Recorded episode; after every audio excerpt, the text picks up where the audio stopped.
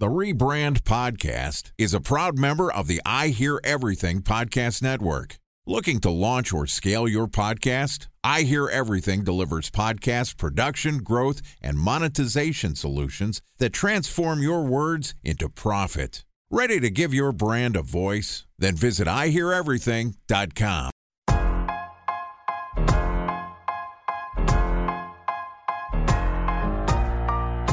Welcome to the Rebrand Podcast, an I Hear Everything production.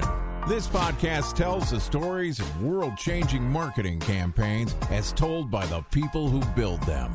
In each episode, you'll hear a brilliant marketer talk through the strategy, framework, and tactics used to elevate their brands to new heights. Ready to hear untold stories behind the brands you love? Then sit back, relax, and get ready for the rebrand. Here's the host of the Rebrand Podcast, the CEO of the Harkey Group, Scott Harkey.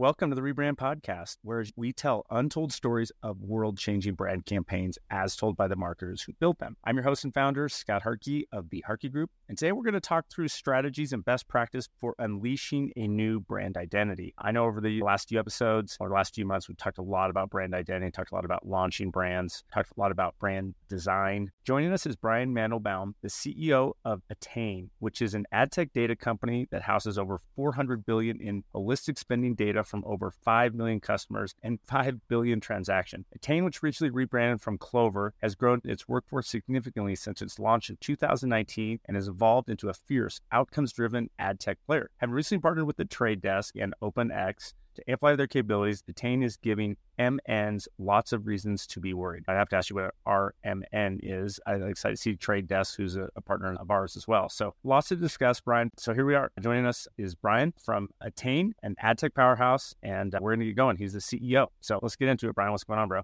Yeah. So good, man. Happy uh, summer, but we're keeping things going here on the rebrand. Tell me about the company and maybe your background before we get into the nitty gritty. And then I'm going to parking lot that RMN thing. So, but yeah, like maybe background and a little bit more about the company. My background's not too interesting. I've been in actually the advertising industry for better part of 20 years, if not more. I started in the in the advertising services agency business, like many folk. Where'd you start? I started at Razorfish. Oh yeah, in, absolutely. In New York City, I started there as an intern, and that was in the early days of advertising when the first banner ads were on Yahoo and New York Times and the early websites that really existed back then were AOL. It was just before AOL and Time Warner merged. Like this is the really early days of the internet, and I from there went over to Saatchi and then relocated to Chicago in 2008 and worked at an agency here where I live now called Cramer-Krasselt and led the, the, digital media and overall media business for the agency on a network level. But I love Cramer-Krasselt. I know a lot of people from Cramer-Krasselt. I've hired a ton of people from Kramer Krasselt. Oh yeah, because they have an office in Phoenix. Right? Yeah, they had a big office in Phoenix, and they folded it into another agency in Phoenix. Lane Traveler, right? Yeah, yeah, Lane Terralever. Terralever. Yeah, yeah. No one gets the name right.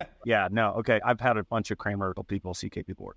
They're wonderful. Yeah, they're wonderful people. So who was meeting it when you were there? The agency? Yeah. Peter Krivkovich, and effectively he was my boss. But cool. Okay. Uh, Sorry, a little side note, but I'm always just curious. Yeah, extensive ad agency background for sure. Yeah, I, I've been in the agency business forever, and I've cut my teeth basically in the digital space. I left the agency business in 2000 and 11 to really start my first venture, which is a company called Clearstream based here in Chicago. And that business was a video DSP that used data to basically make better decisions in the distribution of video assets on behalf of basically Fortune 500 advertisers globally. We sold that business in 2015 to the Engine Group, which is a London based agency, and that was a great exit for everybody. But one thing that I noticed at the Engine Group was that there was this absence of data about to happen in into the ecosystem because of privacy regulation in the European Union, which is classically known as GDPR right now. And I've heard rumblings that there'll be similar regulation in California, which is now called CPRA, before that CCPA. What the big idea was data was going to be a scarcity. There was going to be a world of a haves and have nots of data. And it was all about who had permission to use data. And from that permission, what did they grant the counterparty to be able to do with that data going forward? And I thought there was an ominous vibe happening in our industry in 2018. Apple was talking about deprecating device identification. Cookies were at the crosshairs of the advertising data ecosystem. All these things were now in play that would no longer exist to let marketers make necessarily better, smarter, and more efficient decisions. So I set on a journey with the rest of my co founding team to figure out how do we take give consumers the an opportunity to really win in terms of getting opportunity from their data how do we turn data into an asset class to lift communities and individuals up and turn that data into a way that is super valuable not only to marketers but the people that are really doing a value exchange for being giving access and permission in an effectively sourced way to get that data and use that data. So that's where we created a company called Clover. I know we, you introduced us as Attain, and that goes to the whole idea around why we're called Attain today. But the company originally was called Clover, and we picked that name because it was a consumer-facing brand, and we thought that Clover sounded very clever in that it was about using data and data gives you money and that's luck. Well, it's not luck, it's actually science. We figured that out later on, but we had already chosen the name Clover and we felt like that was a really good name to anchor on with consumers because it was memorable. But the whole idea around Clover was to really demonstrate a value exchange to consumers that if you share data in a and give us expressed, really transparent permission to use that data, we're going to give you free tools and services to help and to we're going to give you free tools and services to help you better your financial life. That means banking tools, savings tools, access to your paycheck early, ways to understand what you're purchasing and where you can get it cheaper, credit monitoring, credit repair things that really people spend money on, billions of dollars a year on. How do we give that to them for free and use the data as the economy that we are going to value in exchange for those services? That's that's really cool. It makes sense. And man, it just there's so much ad tech in the business right now. I just got back from Cannes, and man, just I was there too. Yeah, you were out there. It's insane. The agencies, the brands, the ad tech, the media companies, all doing different things, but all doing a lot of the same things and all leveraging each other, using certain things like I have managed service, we have trade desk, we have different partners all over the place, brands that are agencies, and some agencies are acting as brands now in, in terms of like when you look at Vayner as one example. It just seems like such a cluster of stuff going on. What do you think like your big insight would be for the business, I guess, as a whole? You guys have certainly carved out a, nice niche and being on the ad tech side, certainly you're going to get much higher multiples than most of us on the agency side on an exit. What's your overall insight from Cannes, you know, last week and just where we are in the business? I love what you said about the data and I couldn't agree more. And the fact that it sounds like what you're doing is you're taking a lot of consumer spending data and you're matching it up with ad tech for the buying side, delivering performance marketing. Is that sort of the deal? Yeah. Let's talk about in your introduction, you talked about this acronym RMN. Yeah, we were part uh, yeah, do that. Because I think that that talks a little bit about why the our technology exists.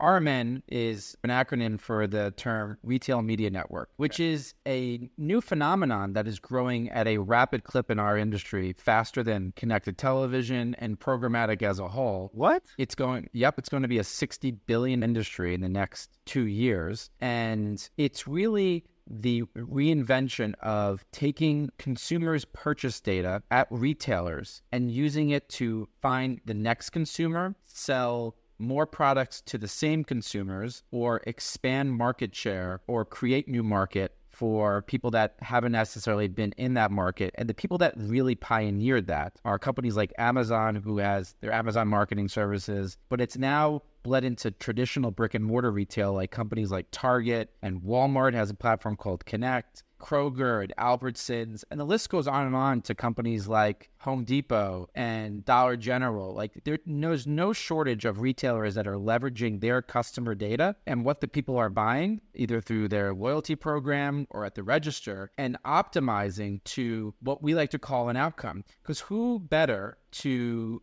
drive an outcome than the retailer themselves, the people that are purveying the actual item. And it's growing so fast because this is what marketers care about the most, the measurability, the ability to attribute a exposure to a customer to an actual sale and not just a sale, the value of that sale and perhaps even the lifetime value of that customer over a long period of time. So when I was at Cannes, piggybacking on the whole thematic around retail media, all we heard from marketers was around outcomes. Metrics like deliverability, viewability that I'm sure you've heard of, suitability, attention, they're all inputs to one final KPI, and that is a purchase. And finally, we now have technology and data in the advertising technology ecosystem to be able to stitch together an exposure to a bona fide sale. Now, Attain is an integral part of that solution, but the retailers themselves have data that helps fuel that new economy of retail media networks. But every technology competizing space is thinking through how do we put retailing, or let's just call it what it is, selling or sales based outcomes as part of the solution. How do we turn CTV into commerce media, retail media? Roku's talking about this.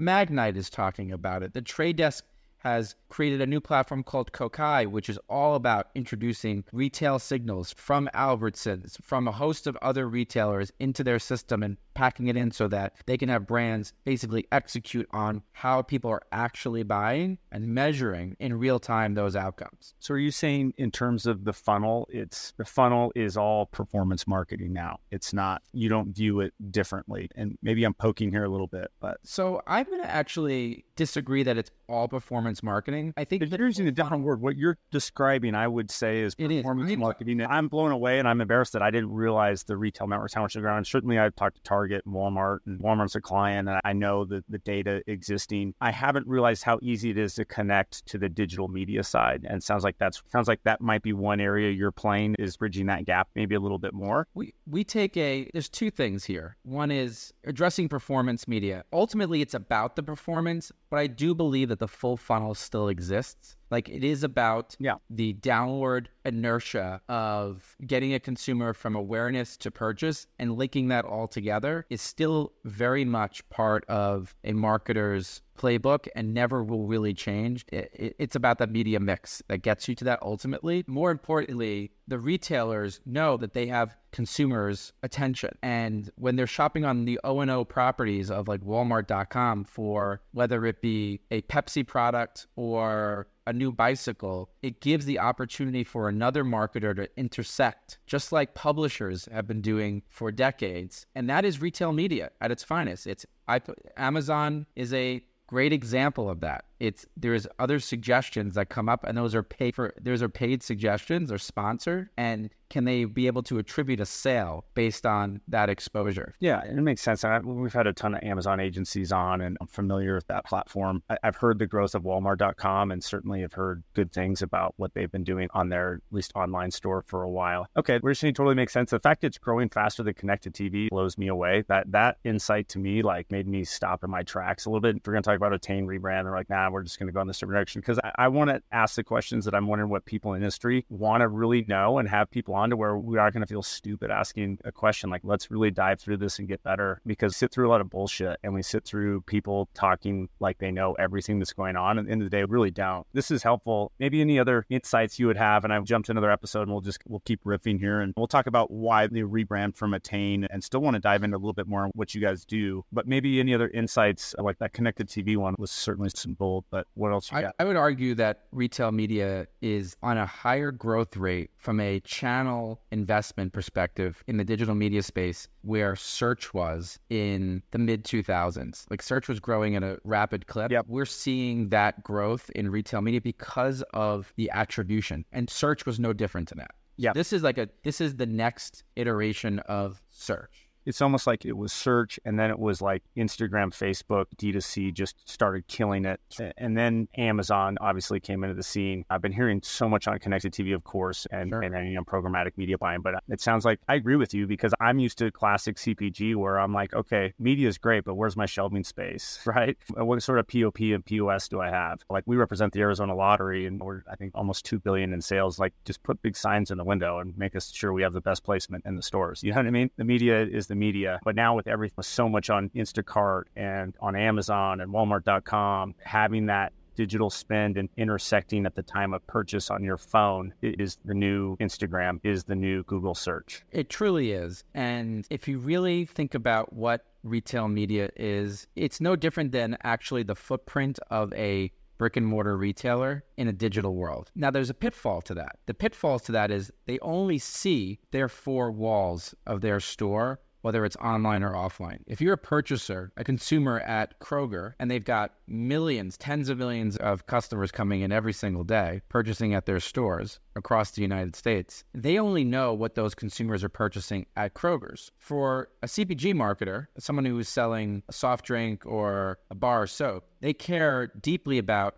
where they're selling everywhere. And where a company like Attain comes in is we have a very unbundled view of retail media transactions because consumers are sharing a half a billion dollars a day of their spending habits through our platform. We see a transaction that from a consumer, regardless of the retailer it comes from. So whether that's Amazon or Kroger or Walmart or Target or Best Buy or Ulta or Lowe's or Sephora and the list goes on and on, those purchases don't necessarily happen singularly in one retailer. Your your Gatorade purchase may happen at an array of retailers depending on moment, time, location, but you as a consumer are still the consumer. So it's important because the retailers don't share the data with the marketers. They don't share it with the CPG companies. They own it on themselves. And there's a reason why. Privacy is one reason. Two, it's an asset class. It's a reason why they exist and it's a growing channel for demand. So it's in the best interest of the retailers to keep it inside of their four walls because it keeps the marketer working with the retailer. However, we have figured out a way to be a little bit more transparent and unbundled and give that view back to the marketers because our relationship is not with the retailers per se, it's with the consumers. We're the ones sharing that data. And the gap in the marketplace is as a CPG brand, you could understand Nielsen would give you your scan data, but it's only your data on your product